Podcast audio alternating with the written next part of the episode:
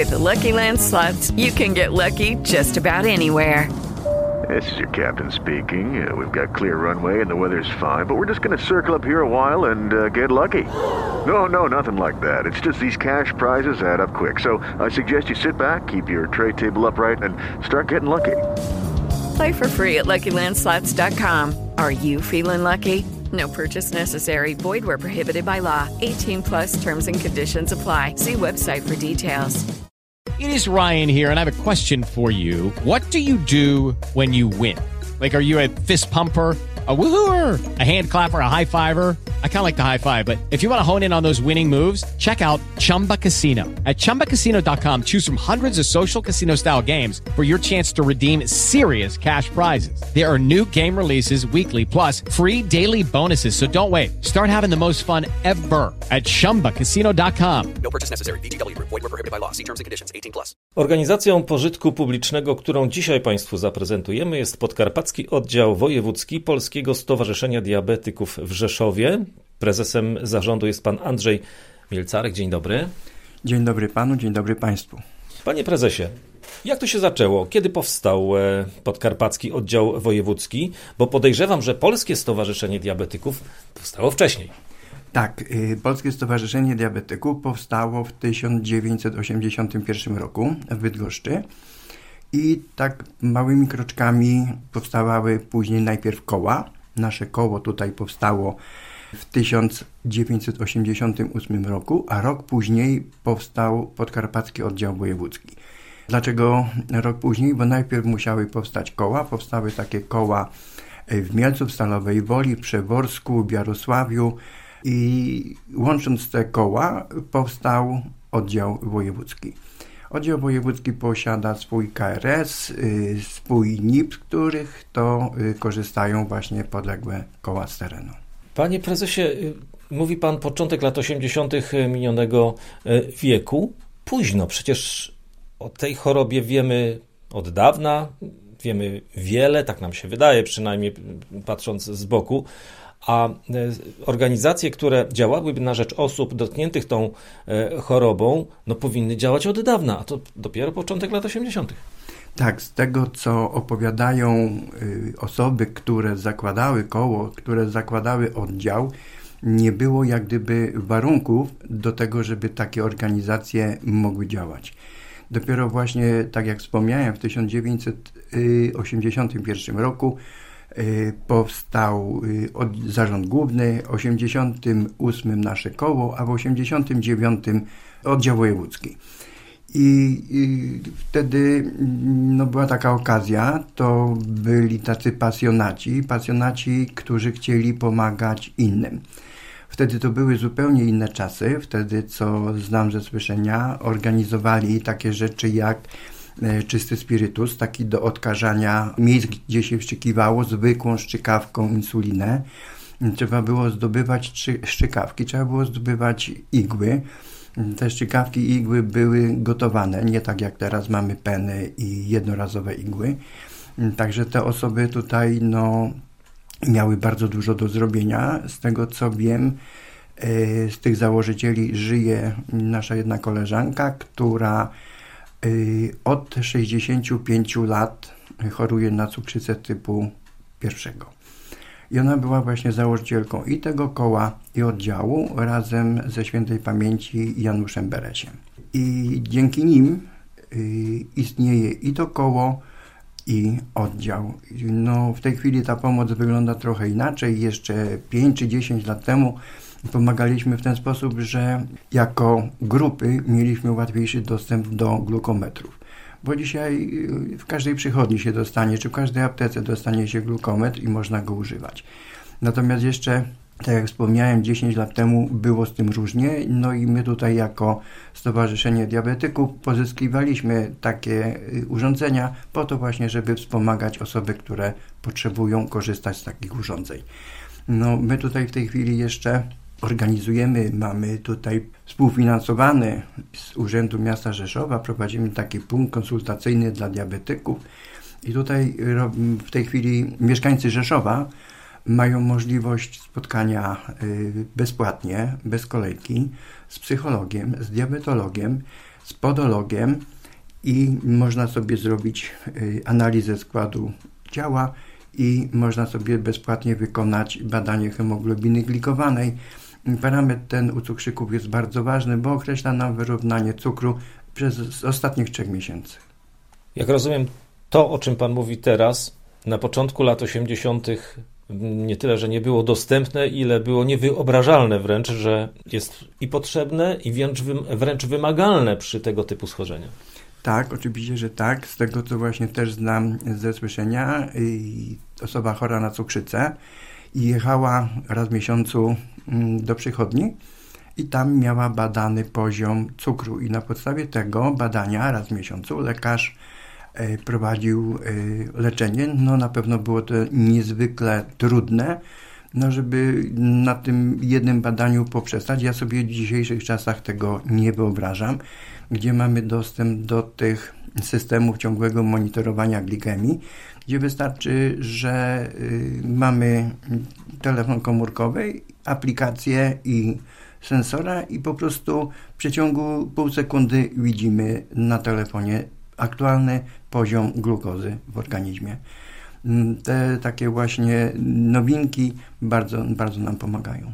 Jak rozumiem, można się pokusić o stwierdzenie, że świadomość choroby cukrzycy, czy na temat choroby cukrzycy wzrosła zarówno u lekarzy, jak i u pacjentów, jak i w społeczeństwie. Ale jak zadaję to pytanie, Pan kręci głową. Panie redaktorze, powiem Panu tak. Profilaktyka byłaby najtańszą formą walczenia z cukrzycą i nie tylko. Natomiast u nas nie ma profilaktyki. Z tego, co gdzieś czytałem, Polska jest w czołówce otyłych dzieci w Europie. I tutaj według mnie powinniśmy zacząć edukować dzieci. Dzieci, z tego co myśmy już praktykowali, w domu po takich szkoleniach uczą rodziców. Mówią, dzisiaj mieliśmy to, to i to. I tutaj w leczeniu czy walce z cukrzycą bardzo ważna jest właśnie dieta i ruch. Dlatego tutaj, kiedy organizujemy jakieś spotkania dla mieszkańców Rzeszowa, staramy się właśnie, żeby mogli sobie mieszkańcy sprawdzić ten skład masy ciała, gdzie jest określona, ile mamy tłuszczu, ile mamy nadwagi, gdzie mamy ten tłuszcz, w jaki sposób odpowiada dietetyk, można próbować z tym walczyć. Natomiast powiem Panu, że świadomość może tak, ale ogromna większość ludzi nie zdaje sobie sprawy z powikłań, a tych powikłań jest parę, zresztą każde z tych powikłań jest groźne, bo może być retinopatia, tak? Czyli tracimy wzrok, nefropatia, dializy, neuropatia, czyli po prostu tracimy czucie w końcówkach palców, tak? U nóg. I powstaje, jak nie mamy czucia, staniemy na kamieniu albo coś nam wpadnie do buta, nie czujemy, tak? I ta rana robi się nam coraz większa. I przy cukrzycy takie rany się bardzo powoli i bardzo trudno goją. I są takie przypadki, gdzie osoby niewiedzące może o tym, czy albo nie do końca świadome powikłań cukrzycy, zdają sobie z tego sprawę wtedy, kiedy trzeba uciąć palec u stopy, ewentualnie śródstopie, czy po prostu kostkę, tak? Jest to naprawdę bardzo traumatyczne, takie operacje. Często się zdarza, że przyjeżdża pogotowie do osoby chorej, mierzą cukier 600. I wtedy co? Jazda do szpitala, tak? I tutaj taka osoba długo leży w szpitalu, żeby unormować ten poziom cukru. A ja zawsze tutaj, korzystając z naszym rzeszowskim radio, staram się właśnie mówić w ten sposób, że jest bardzo dużo u nas przychodni. Stojąc nawet na przystanku, można podejść do pielęgniarki i poprosić o zmierzenie poziomu cukru. To nic nie kosztuje, to nie boli, a po prostu możemy się ustrzec choroby i powikłań.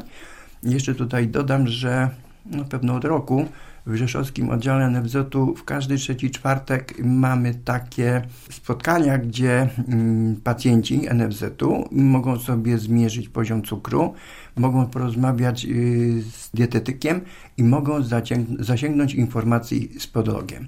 Także staramy się poszerzać tą gamę tych specjalistów właśnie, żeby w jednym miejscu taki pacjent mógł jak najwięcej się dowiedzieć o ewentualnej cukrzycy. Odwróćmy całą sytuację. Jak pan ocenia potrzeby? Czy, krótko mówiąc, społeczeństwo częściej choruje teraz na cukrzycę niż te kilkadziesiąt lat temu, czy też jest to pewien konstans, który się przesuwa raz z nami? Jest to jak gdyby lawinowy wzrost zachorowań na cukrzycę i tutaj właśnie tak jak sobie popatrzymy przez okno, czy idąc chodnikiem, ile młodych osób trzyma w ręku fast fooda i popija słodzonym, gazowanym napojem. Na pewno nie będzie tutaj tej cukrzycy na drugi dzień, ale prowadząc taki tryb życia i właśnie jest to najlepsza droga do tego, żeby nabawić się tej choroby. Jeszcze jak ktoś uprawia sport, jak ktoś sam spaceruje, to no, jest, jakoś się zapobiega, tak? A jeżeli się je niezdrowo, prowadzi się siedzący tryb życia, no wszystko temu sprzyja, żeby ta cukrzyca się pomału rozbijała, a to jest choroba, która nie boli. Nie boli i tak jak wcześniej wspomniałem, dopiero pewne symptomy powodują u nas to, że zwracamy na to uwagę, tak? Tak jak ten palec trzeba obciąć albo wiozą nas do szpitala. Dlatego uważam, że każdy powinien jak najczęściej zmierzyć sobie poziom glukozy we krwi, i badając to nawet w domu, bo glukometr kosztuje teraz niewiele, paski również i nawet dla samego siebie, dla swojego spokoju raz w tygodniu zmierzy sobie cukier, prawda? No niewiele, tak jak mówię, kosztuje, a może pomóc.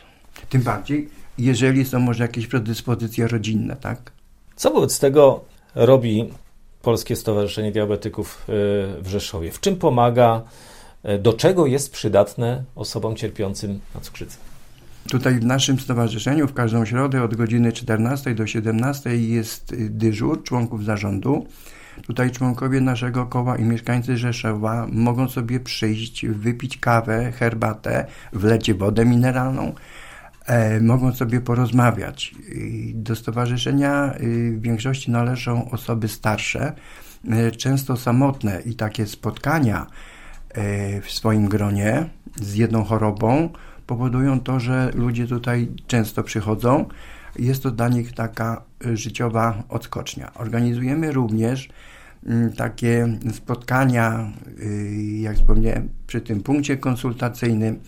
Organizujemy takie spotkania na przykład rocznicowe, jak było 40-lecie odkrycia insuliny i wtedy zapraszamy specjalistów, którzy prowadzą wykłady i tutaj w czasie tych wykładów można się również dużo dowiedzieć. Oprócz tego my dostajemy z Banku Żywności taką żywność, która ma krótki termin przydatności. Dostajemy to raz w tygodniu. No i później to rozdzielamy dla naszych członków. No trzeba powiedzieć, że większość tych osób ma niewielką rentę czy emeryturę. I taka paczka, która ma wartość około 100 zł, bardzo pomaga w gospodarowaniu domowym. Co stowarzyszenie poczytuje sobie za sukces? Czym chciałoby się pochwalić? Choć słowo chwalić się to nie jest chyba na miejscu. W każdym bądź razie, czym się szczyci?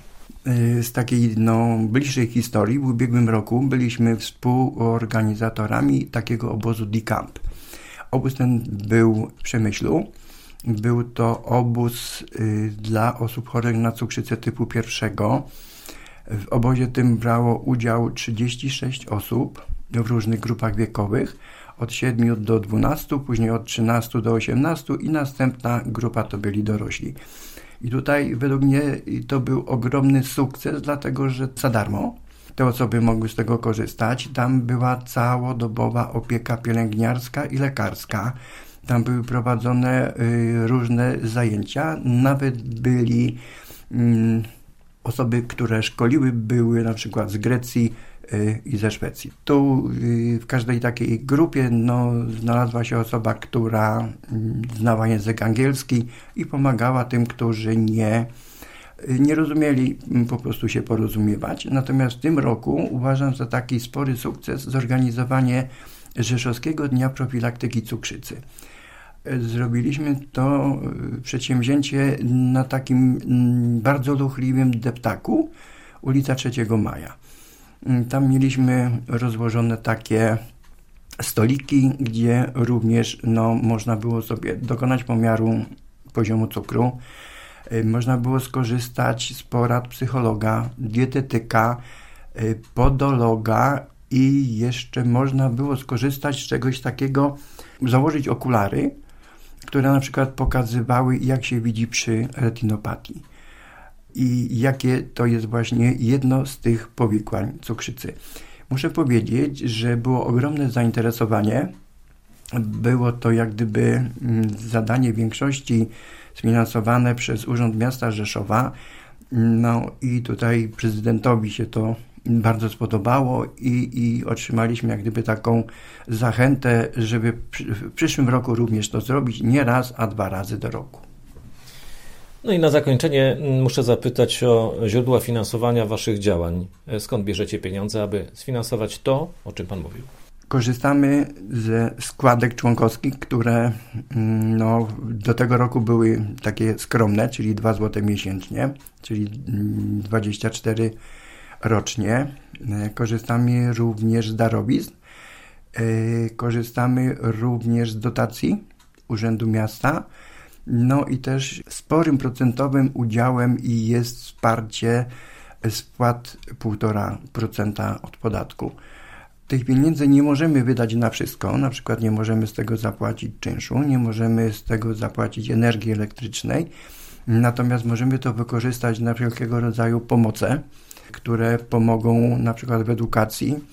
Możemy to przeznaczyć właśnie na wykłady specjalistów, możemy to przeznaczyć na spotkania integracyjne, połączone właśnie z wykładami. I w miarę możliwości, ile tych pieniążków wystarczy, staramy się to korzystać i realizować tak, żeby osoby jak najwięcej skorzystały.